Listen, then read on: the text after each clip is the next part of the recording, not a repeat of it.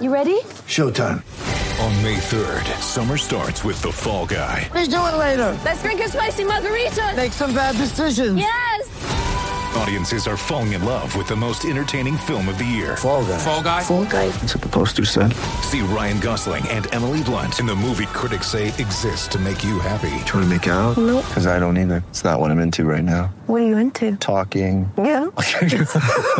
The Fall Guy. Only in theaters May 3rd. Rated PG-13.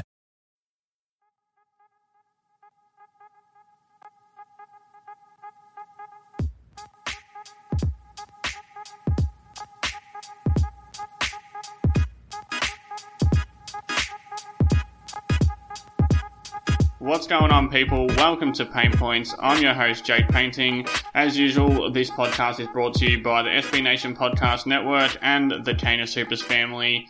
Today, we are coming to live post game after a another blowout, another another Wolves blowout, not in the good way. Minnesota lose 101 to 124 to the Los Angeles Clippers.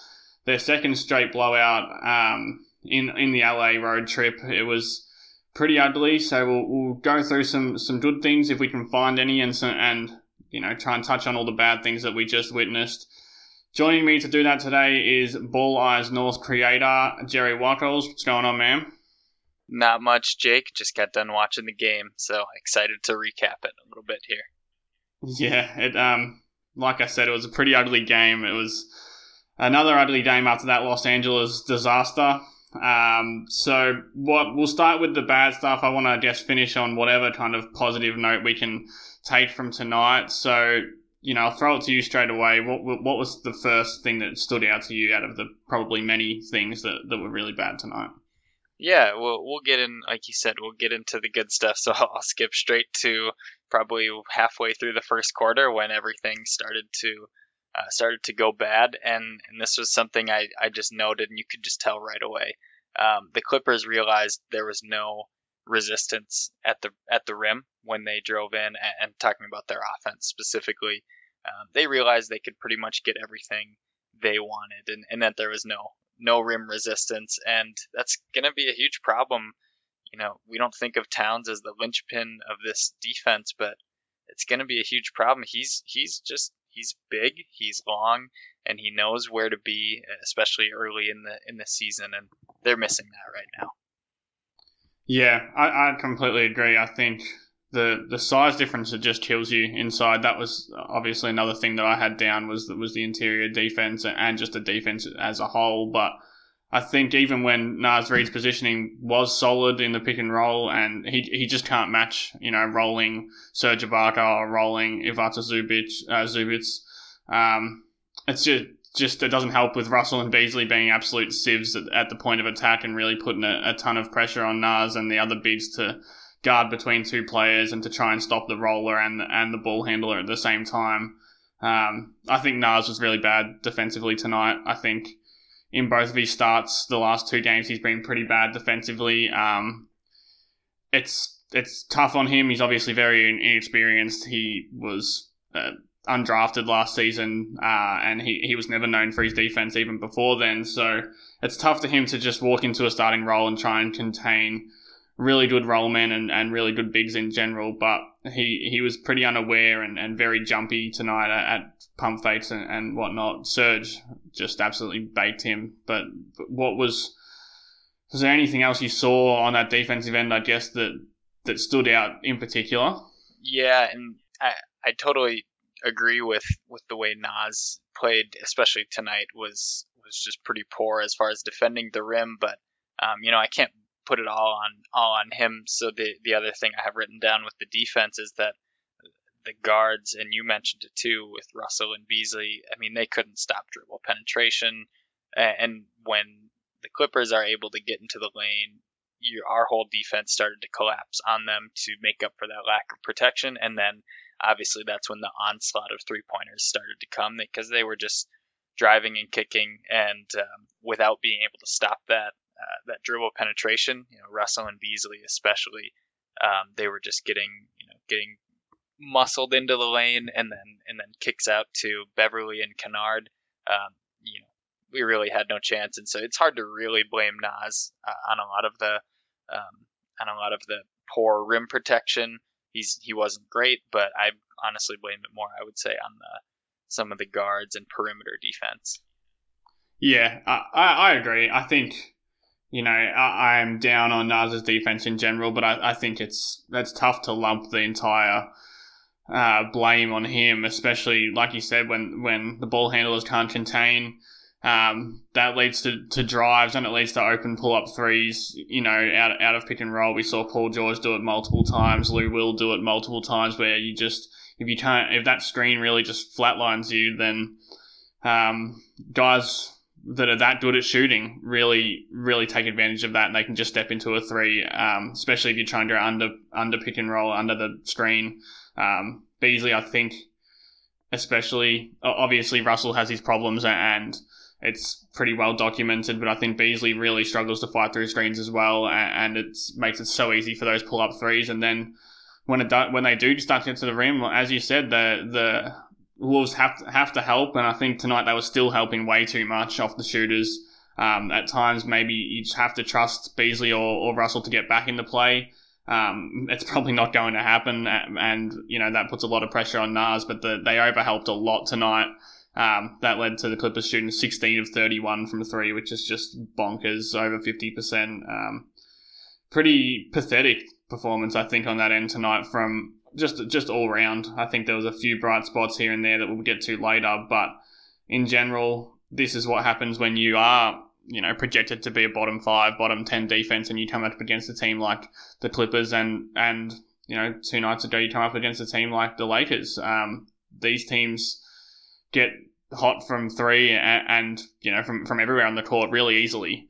And when they start rolling, you see some of the shots they hit. Once they start getting on a roll, the even the shots that are well defended start to go in.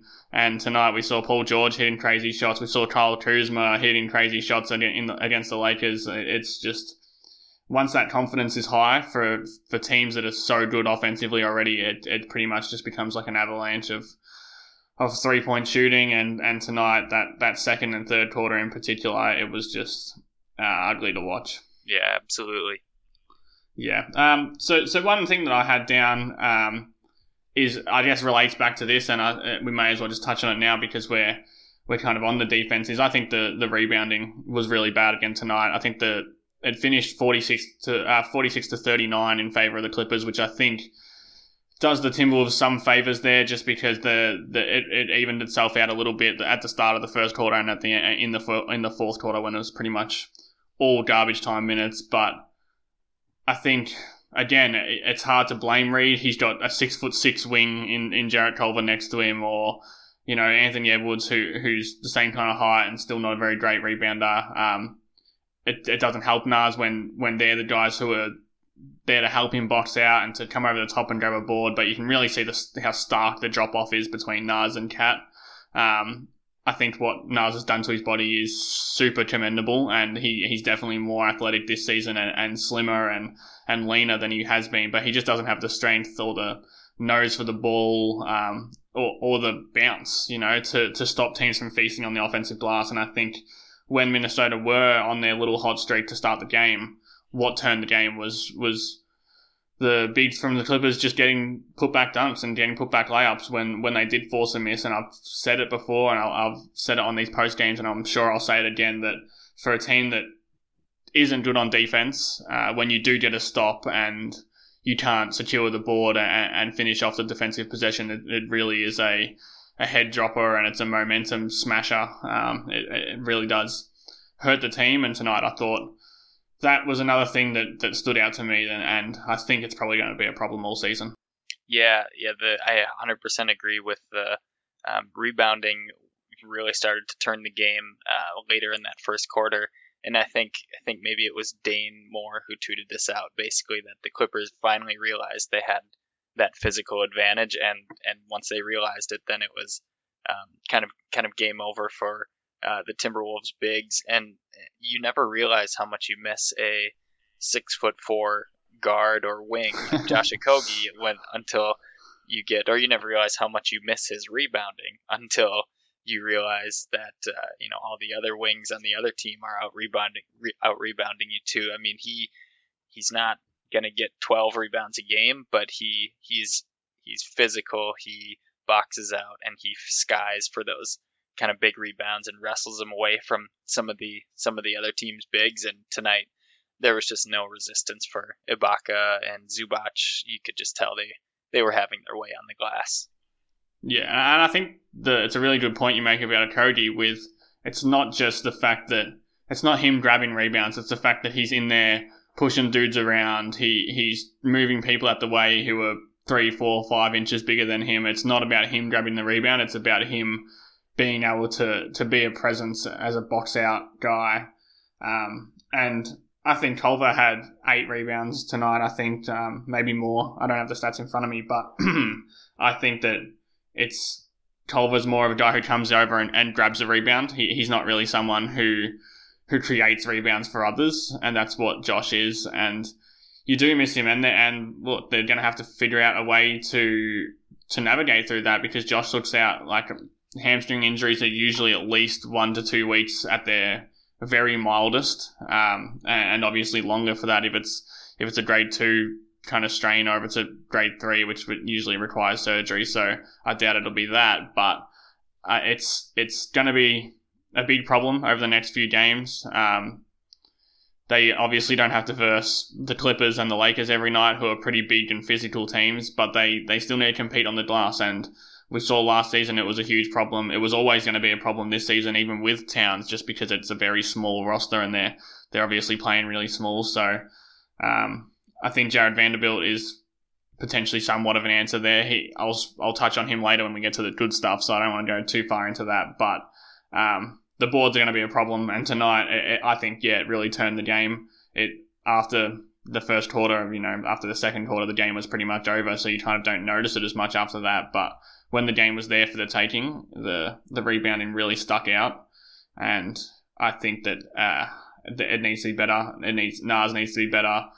Culver needs to, to work harder. I think as a yeah as a box out guy, and, and then the the wings didn't rebound very well tonight, which I thought was a pretty big plus in the in the first few games. You know, Beasley Beasley does work hard on the boards and um, really gets in there and gets his nose dirty. But tonight, I think that was kind of missing again, like like a lot of things were. Yeah, and I think you made a good point, or you mentioned it that the Wolves weren't going to be a, a top rebounding team this season. You know, when fully healthy, they they were going to sacrifice some of that by playing a little bit smaller next to Towns, whether that's Layman or even you know as we've seen Okogie and and just wings at the the power forward position. They were never going to be a great rebounding team, but Towns is a good defensive rebounder, uh, pretty good defensive rebounder, and they were going to be good enough. And obviously, with the offensive trade off you get with Towns, you know it's it's worth it. Um, to I would say it's worth it to uh, to play that way, but the whole structure crumbles then when you lose Towns because then with Reid suddenly playing a wing next to him makes you incredibly small and vulnerable and you know, then backing up Reid and whoever plays backup power forward, it, it they're just overmatched basically. Yeah. So yeah, Culver. So I'm just just just updating what I said. Culver had ten rebounds, which is the second time this season that he's had ten rebounds. So it's hard to fault him in that in that way. And obviously, when I say that he needs to be better, it's it's like I said, more uh, kind of moving guys out the way. And that's never been his game. He's always struggled a little bit with the physicality aspect, even even now as he's clearly stronger and clearly bigger, it's still going to be a problem for him. And when you throw him in the deep end as a power forward against a big team, a team that plays, you know, Paul George, is a good rebounder, Ibaka plays 22 minutes, uh, plays 19 minutes, and then you've got, you know, guys like Batum, who's who's tall and can rebound. Um, it's tough, and Reid only had three rebounds tonight. I think that's not good enough. Um, I, I don't want to spend this whole podcast kind of bagging on Naz Reid because it was it, certainly wasn't him who who lost them the game tonight. Um, that that was an all round team effort, but just like Rubio didn't have a rebound tonight, which is rare for him.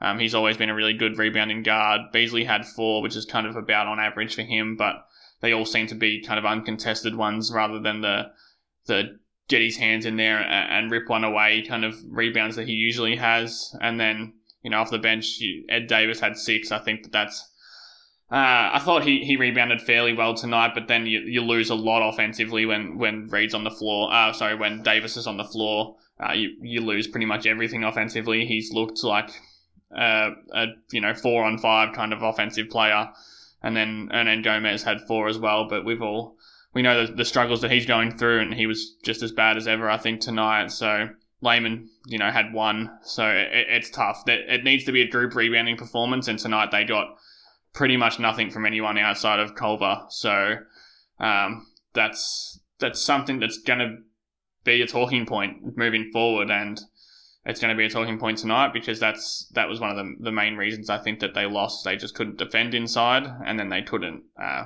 finish off defensive possessions that they did win with a rebound.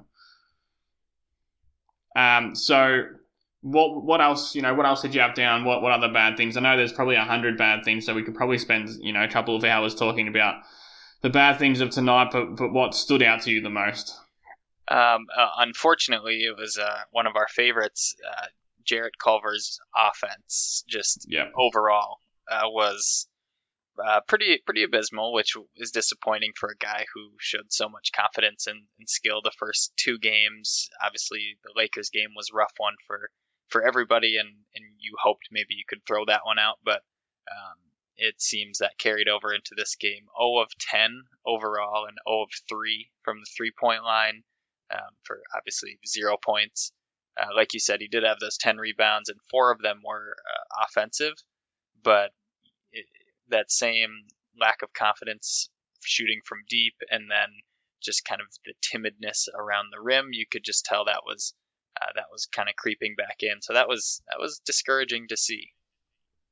Yeah. Uh, that i had that down as well and he he just looks completely snake bit again doesn't he? He's it's obviously two tough games against two great defensive teams. Maybe you know on their day the best two defensive teams in the league but it's just disappointing to think that that preseason and the first two regular seasons game uh, regular season games were potentially just a mirage. Like like it always is with him, it, starts and ends with the confidence. Um, you can see it evaporate right before your eyes, kind of when, when you're watching him. And, and when it does, it, it's really hard to remember what he actually does well on that end. And, and we know that he can do things well on that end because when he's playing with that confidence, he, he's driving to the rim. His touch looks better around the rim. The three point shot is is I think Dane Moore again. I think he tweeted this out. It's it's clearly the the mechanics clearly look smoother and look more confident when he is um, you know playing at his best and kind of uh, brimming with confidence. And then when he doesn't, it starts to look a bit clunky again, and and you feel like it's never going to fall ever again. And touch around the rim looks really bad. He just he had those two layups, uh, maybe in the second quarter where he got the got a nice feed, missed missed the layup, got the ball back, missed it again, and it was just kind of, uh, yeah, pretty disheartening to see. Just because the Culver of three games ago would have would have swallowed those up easily, and then when he has the ball, he, he just kind of seems really indecisive now. Uh, all these last two games, um, he doesn't know whether he wants to drive, whether he wants to get find a shot for himself, pass to someone else. It's all just very reminiscent of last season. And for his sake, I really hope that you know the Wizards game is kind of a, a reprieve, and and he can get himself going a little bit there. And maybe this was just a a really tough uh, Los Angeles road trip for him that that he couldn't get anything going, and he can get back to the the guy who was progressing on a really nice path as we move forward. But for him, as we both said, it's it's the confidence, and he seems to really have a problem with keeping that confidence high even when he doesn't play well. You look at someone like Anthony Edwards who can miss 10 shots in a row and then, you know, shoot a step back three the next play and hit it. And you kind of feel like that confidence never leaves his body.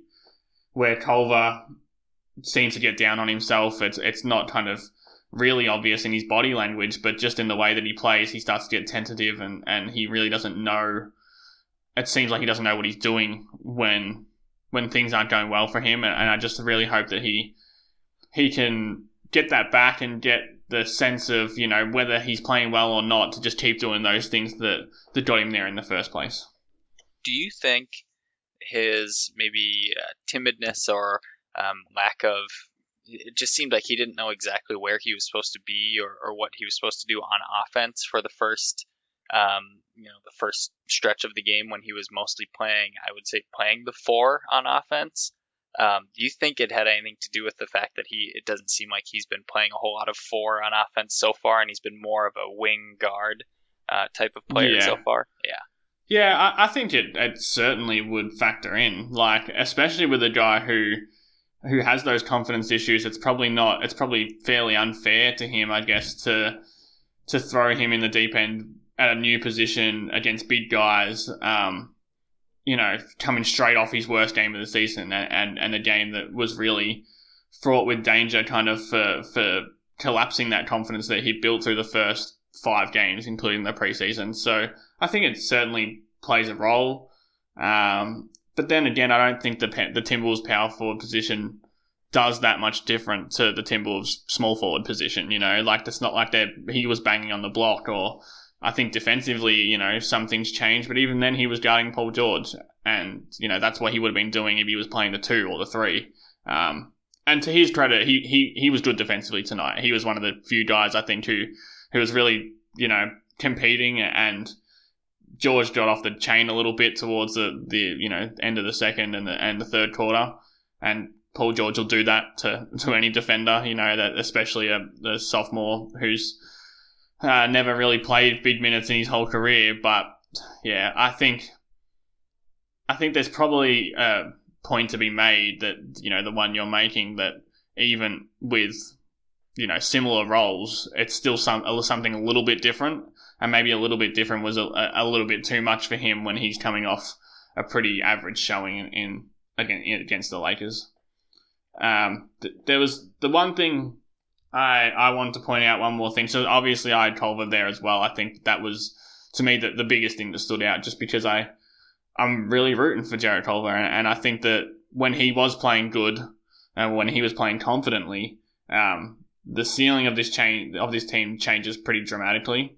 Um, and, and I, I spoke about that on, on the last podcast or the podcast before. I can't remember, but you know, you have to alter your projections with this team if you have a, a really good Culver and a really good Anthony Edwards. And I want him to get back to that because I know he, he can, and I think that it's, more just in between the years with him. But the last thing that, that stood out to me is is D'Angelo Russell's quiet stretches, um, and I think maybe unlike a lot of those listening, um, the isolation possessions that D'Angelo Russell has throughout a game don't really grate my cheese too much. Like, obviously, you know, too many of those is hurtful, but without Towns, I think you need them at times, and you need to take the the ones that miss with the ones that that make, you know, and this team has no real shot creators if you don't let him be one.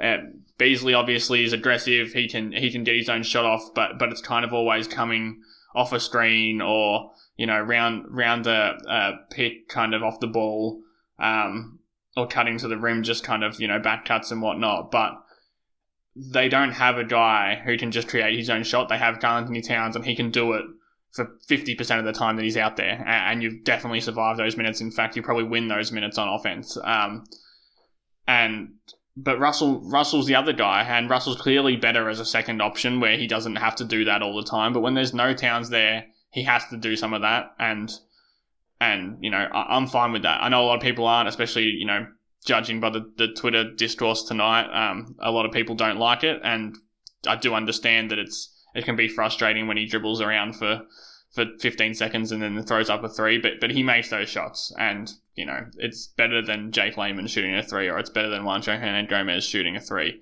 Um, that being said, what does bother me is the five, ten minute stretches where he he kind of goes completely missing. Um, and in the last few games, you know, tonight he had a stretch in the second quarter, and that's kind of where the game virtually fell apart. And then it was pretty much the whole game against the Lakers. He just kind of seemed like he wasn't there at all. Um, and you can, you, like we tried, like you said with Culver, you can throw the, the Lakers game in the bin maybe, but uh, I thought tonight the second quarter was just not good enough from Russell. Um, look, the defense is bad. His defense is bad. We know that. We knew that before the season. We knew that before this horrid little stretch of games kicked off. Um, but he needs to be aggressive offensively because that's where he is good, and he needs to take the reins for the entirety of games. Um, without Towns, they just don't have enough offensive talent to survive without him doing that. And and to his credit, he came out after the halftime break pretty aggressive. He, he hit a few threes. He he you know had a few of those isolation positions that that people don't like, but he was he was trying to to be the man for the team, and that's all they need him to do. Um, he can't do more than you know. His skill set is, is his skill set, and he needs to play to those strengths. But um, completely quitting on your team when they're down big would have been unacceptable, and that's that is what I think he did against the Lakers. So I just think that you, you can't have those stretches that he had in the second quarter where you just kind of meander around, you know, pass the ball when you get it, don't don't attempt many shots, and when you do attempt a shot, it kind of is just like a a throw it up, you know, don't really try to to make it a good shot if that makes sense. And I just feel like that's something he's adjusting to with with other players who still want their share of the sugar on the team. Um, but yeah, the the responsibility is on Russell now, and he needs to come out with an aggressive mindset every game for the entirety of games. That's not always shooting, and you know it is going to be passing and try and get to the rim and, and playing better defense. But I don't think there can be any five minute, ten minute stretches where he doesn't shoot the ball three, four times. You know, like they, they need that from him. They need him to replace what he can from Towns's, you know, usage and, and that's impossible to do so at Towns' level, but he he can't kind of not try. Yeah, uh, agreed, and and I I agree with what you said. Where, um, I, yeah, I, I don't. It doesn't bother me when D'Angelo Russell goes one on one and makes up his mind that he's gonna get his shot. That's you know that you take the good with the bad with an isolation scorer, and and he's the one we have right now. So uh, I'll take him. You know, shooting a rainbow three pointer uh, because he's shown he can he can make those, and and a lot of times those are big momentum swingers when he does make them. Um, but I agree that the disappearing is is tough to stomach because it the probably what compounds disappearing on offense is it seems to tie in with a lack of activity on defense as well. Um, when he's and I don't know which one feeds the other one necessarily, but uh, it seems like when he's starting to get it going on offense and getting his shots, or at least he's he's involving himself uh, in the actions and in the offense. He that correlates with him playing active and effortful defense.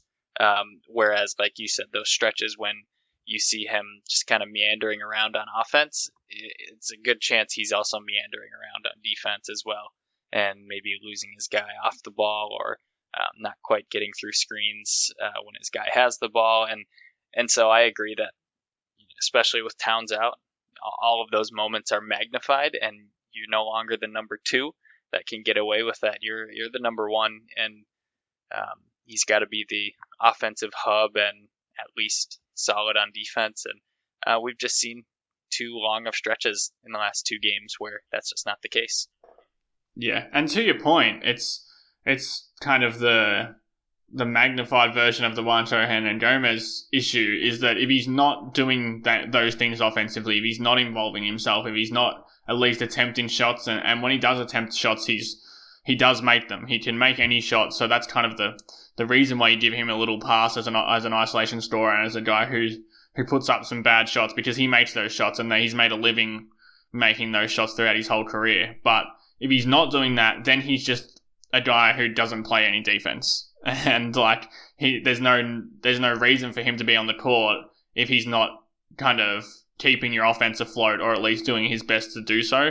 Obviously, he's going to have bad nights. He's going to have as an isolation scorer, he's going to have nights where he can't you know those shots don't fall and where it, it, it looks pretty ugly, but I'd rather those, you know, you know, four or fifteen nights than nights where it's two of ten like you'd rather him shoot those extra five shots because he needs he needs to be there. He, the only chance they have to win is for him to have a good night or to have at least a night where he's aggressive and where he's he's drawing the attention of the defense and then he can start to get use his passing. I still think he's a, a pretty good passer. I think he, he's for an isolation scorer, I don't think he's a guy who's never looking to pass and to find open guys, especially cutters. Um, and I think he had some really nice looks tonight, but yeah, if he's not hitting shots or at least attempting shots, he's just a negative on defense and a negative on offense. And then you have to look in another direction for someone who can who can give you a bit more, and that's not what you. I'm sure that's not what Gersson Rosas and, and Ryan Saunders envisioned when they uh, kind of crowned him as the the second franchise centerpiece. Um, and, and, like I said, I got to give him credit for coming out and doing that in the second half. He the game was over, um, and he could have went into Lakers mode where he kind of just. Um, you know, gave up, I guess, and, and, and let the game unfold. But he did try. There's that little stretch in the third quarter where he kind of got them not back into it at all, but back on the you know without you know they, he stopped them from losing by 45, and instead they end up losing by 20 odd, which is still pretty flattering to the team. But yeah, I think going forward, I'll be looking for more from Russell, and I'm sure the coaching staff will. I'm sure he knows this, and especially against the Wizards in the next game, that's the game obviously that that they got to win, or they kind of they they cannot get blown out by the Wizards. It just like the the sky will fall in Timberwolves fandom if if that happens. So next game, I think you need to. See, I want to see Russell shoot 20, 25 shots, and and maybe people who are frustrated right now after that game and and really hate that isolation scorer mentality um, are kind of cursing at me for saying that, but I think that's how you that's how you win games um, right now is you you've got to let your best players, you know, shoot shots, and this team doesn't have enough offensive firepower without Towns to um, kind of bury Russell as a as a scorer. Yep, absolutely. I I agree. Uh, I, people may not want to hear it, but yeah, we need more, not not less from Russell because um, if the more he can get himself going, um, the more things can open up a little bit for some of the other guys that uh, need a little more help getting their shot. So yeah, I totally agree. This next game, especially against a, a, a similarly poor defense, um, he should be able to get himself going and in turn then get his teammates going. Get ready for the greatest roast of all time the Roast of Tom Brady, a Netflix live event happening May 5th hosted by Kevin Hart. The seven time world champion gets his cleats held to the fire by famous friends and frenemies on an unforgettable night where everything is fair game. Tune in on May 5th at 5 p.m. Pacific time for the Roast of Tom Brady, live only on Netflix. Right. So, did you have any other other bad notes you wanted to hit on before we kind of finish this off with a little bit of cheer? Um, there's there's a lot of them, and I think they're all kind of tied to similar issues. So I didn't I didn't have anything right. else that's that's super specific written down. Yeah, I, I think you're spot on. There is kind of if you hit on the offense, you know the, the lack of ball, you know the lack of ball movement, which which wasn't on on Russell altogether. I think there's times where he does need to move the ball more, like we just said, but offensively, I think they were just a little bit disjointed again without Towns, and then you know that comes from Culver not being able to hit shots. That comes from you know, Ed Davis clogging the lane. It comes from, from Russell not being aggressive enough. Like all that stuff stems from one another. And then the same thing defensively. It all stems from, from point of attack defense. That makes the big, the bigs look bad.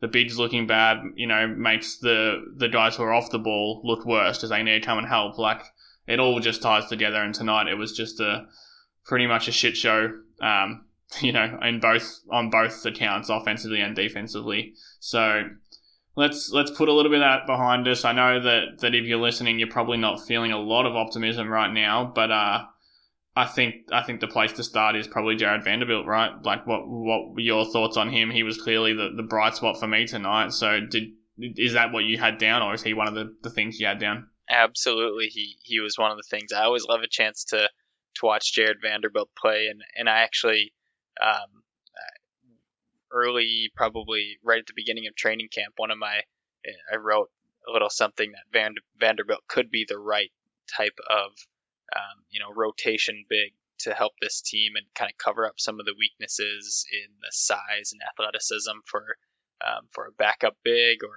or even a even a starting power forward.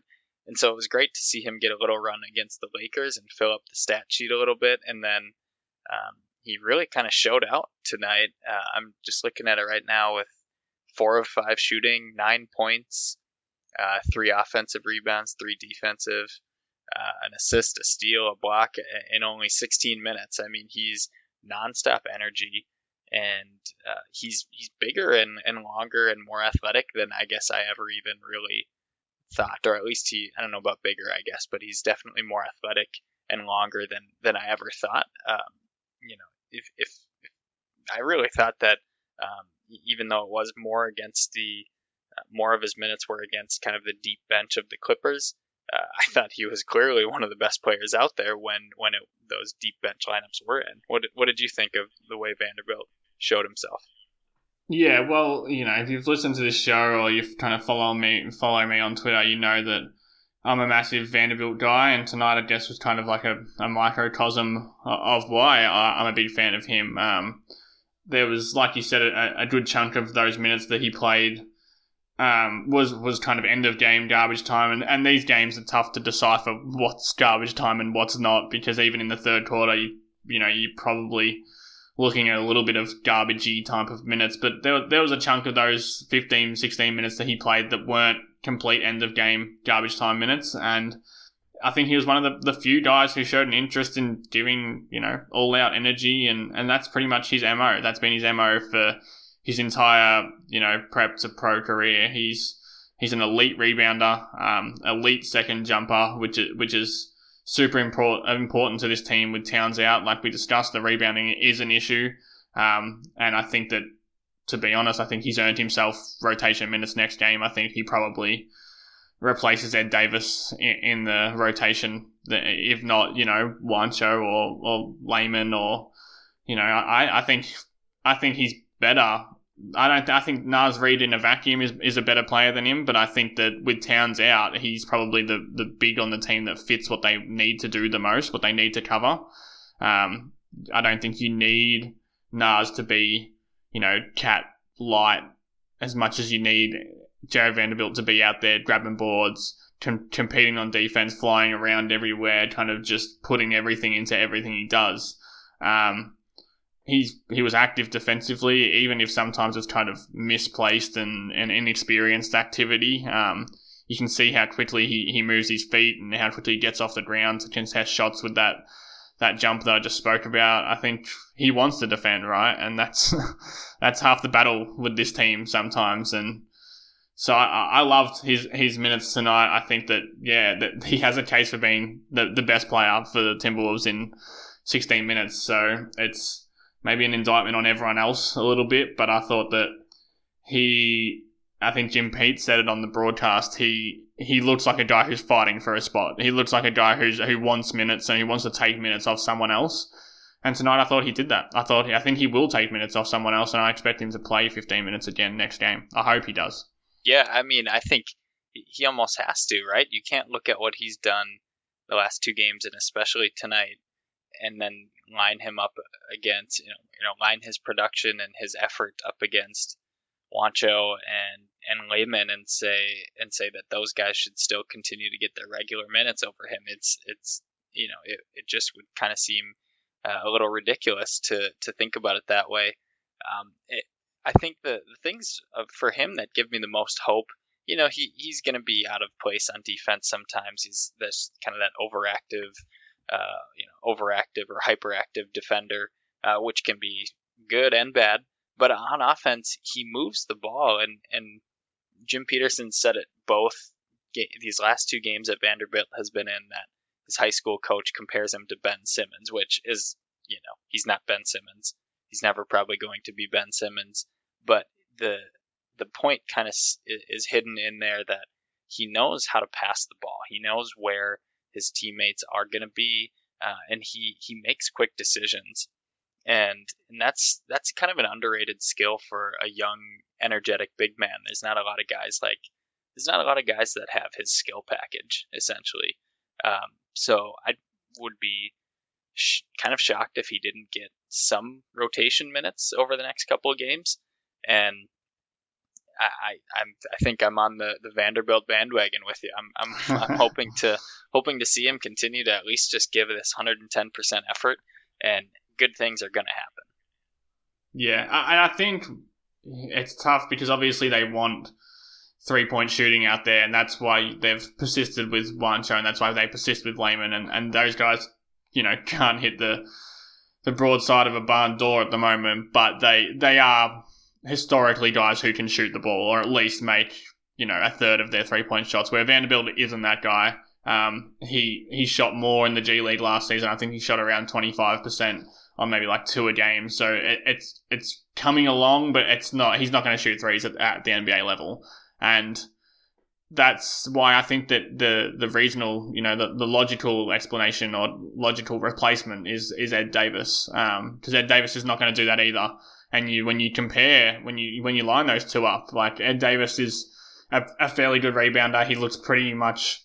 And, and I don't want to be harsh in this, but like fairly washed, you know, offensively and just as a, in as with his movement capabilities. Um, he's an older dude and adjusting to a new a new system is tough, but he, he really is kind of the, the outcast in this system at the moment. And I think with Vanderbilt, you at least, you know, you substitute that three point shooting um, that, that Layman and Juancho give you for for all out energy defensively, all out energy on the boards. He, he was so good on the boards tonight. And, you know, like the, even the ones he didn't get, even the ones that were defensive rebounds for the Clippers, he was there and he was fighting and he was jumping over dudes and trying to get a hand on everything. And that's, that's what you need. And then he can he can pass, like you said. He's he's was more of a you know he at times he's been a small forward kind of in the G League and and at you know high school level. Like he can dribble the ball. He's not gonna take guys off the dribble or, or run pick and rolls, but he can he can straight line drive. He had that straight line drive for a bucket um, just not long after he checked in, where he kind of took the big off the bounce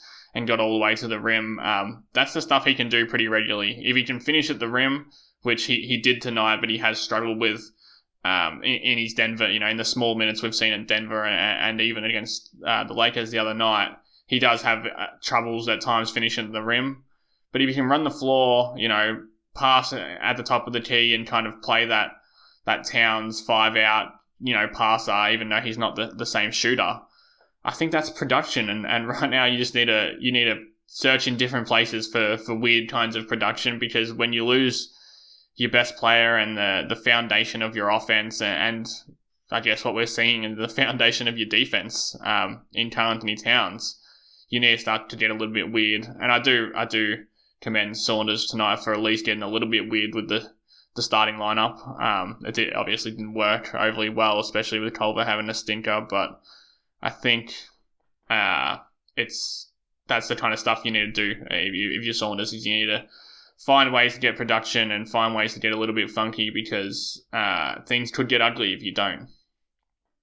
Um, so the last thing, you know, that I had, I only had two thing, good things offensively, uh, good things, you know, from the game.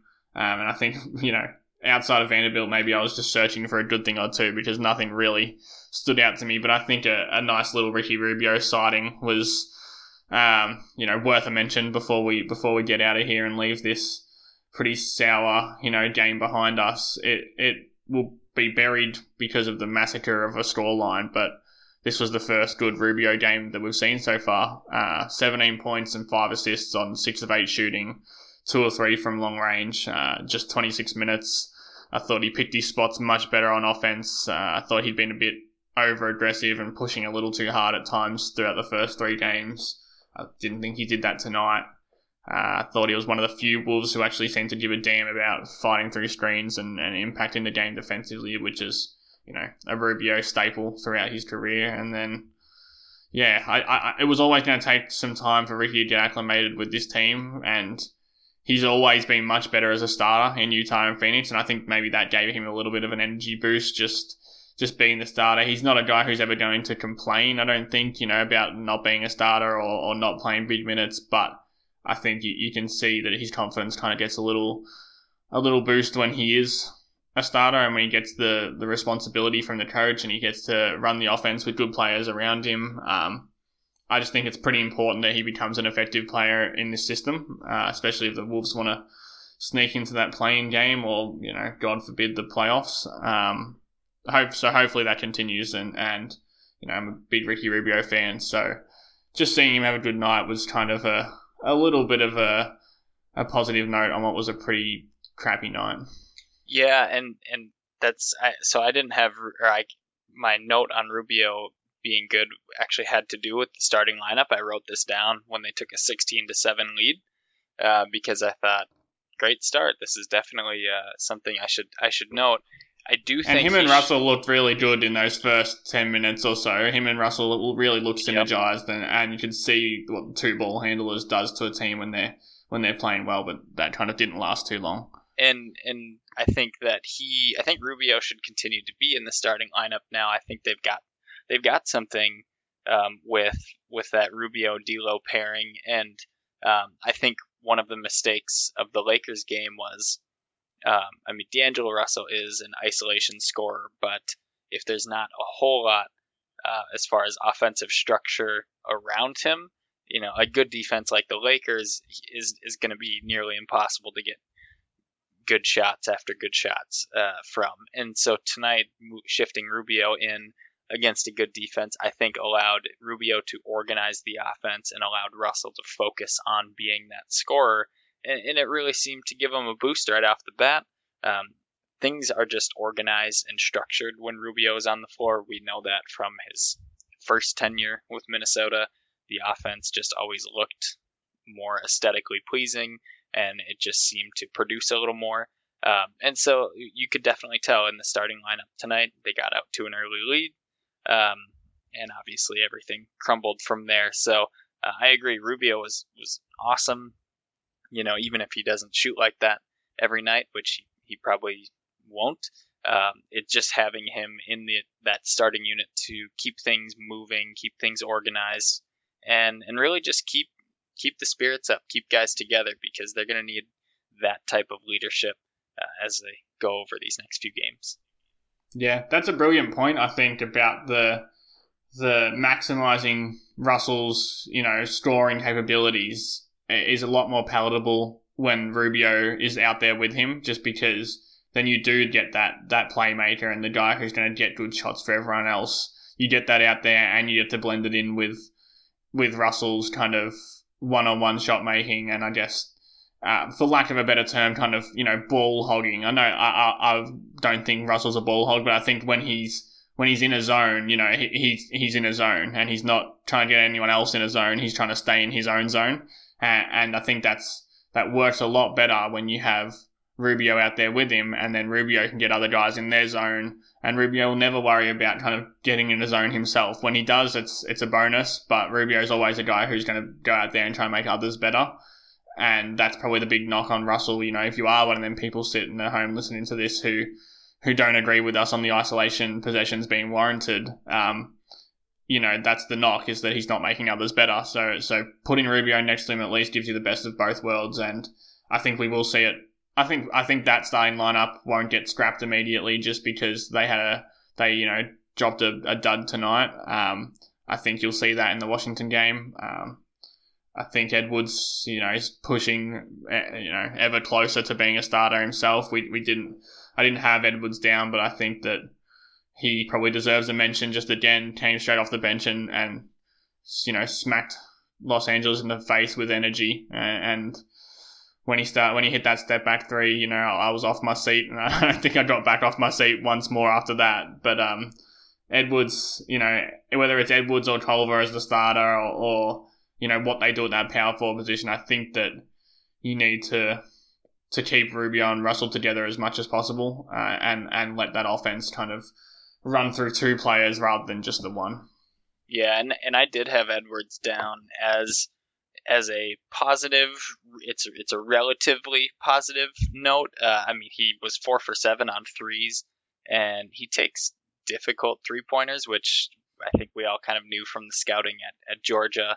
Uh, but we maybe thought he would need to take as many here. It seems like he still he still does, but you can't really deny, like you mentioned earlier, you can't really deny his confidence in himself to make every shot he's going to take, and um, it seems seems to work all right. I mean, the Lakers game obviously was ugly. Second night of a back to back, it didn't really seem like anyone had their legs, but uh, tonight he was four for seven on threes.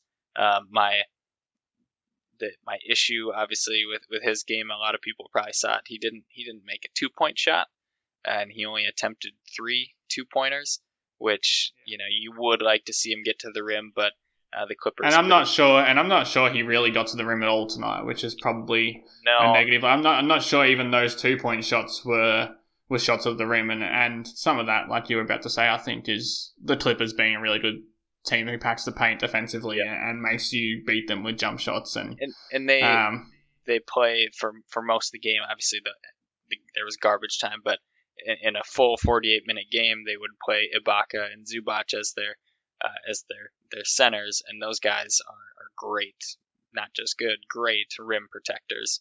Uh, and so I totally understand him not just it's not a not a layup line, but I mean he attacked Rudy Gobert a couple nights ago, so uh, would have liked to see that a little more. But um, just his difficult shot making, it does give you kind of those hints of uh, of some other you know some other great guards in this league that are just able to get any shot anytime they want and, and have the confidence that they can hit it. So it was, it was good to see.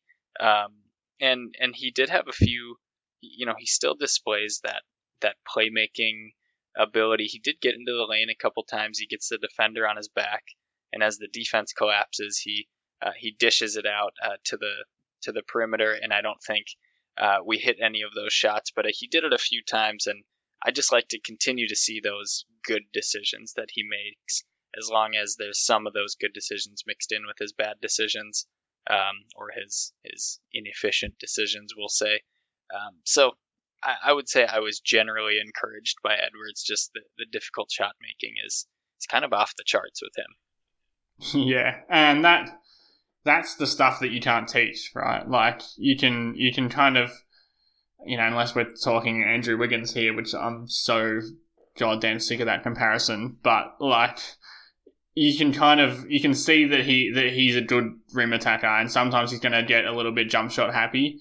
But like that that'll come as he learns to to navigate his way into the paint and to get you know more open layups. Actually, now that I'm thinking back, I think he did get one layup attempt tonight and had it blocked off the backboard, so that kind of you know, was how that night, how this night went in general. But it's, yeah, like you said, it's that difficult shot making, the shot creation. Like, that's the stuff that, that really good lead guards and really good wings have in this league.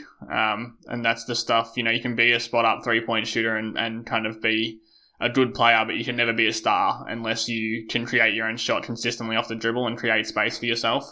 And he has that already in, in spades. That step back three pointer, you know, like that's a that's a vet move. That's a scorer's you know move, and it's good to see that. And he he'll learn to pick his spots. I think that it's it's probably a positive that we're what four games into the season. I've I've done three uh, you know post game podcasts. I I wasn't around last time to kind of get one in, but I think all three of them he's been on the good side of things, Edwards, and if you can say that about a rookie, you know who who we had who had a lot of question marks about his game coming out of college uh, then I think he's he I think he's outperforming our expectations, even with a few rough moments here and there. Yep, definitely. Um, all right, well that's that's too much good stuff. We, tonight was not good enough. tonight was not good enough to yeah to talk about um, how good you know good things of the game. So uh, thanks for joining me again tonight, man. Um, it's always a good chat, and yeah, hopefully we can um, you know be a bit happier after the Wizards game.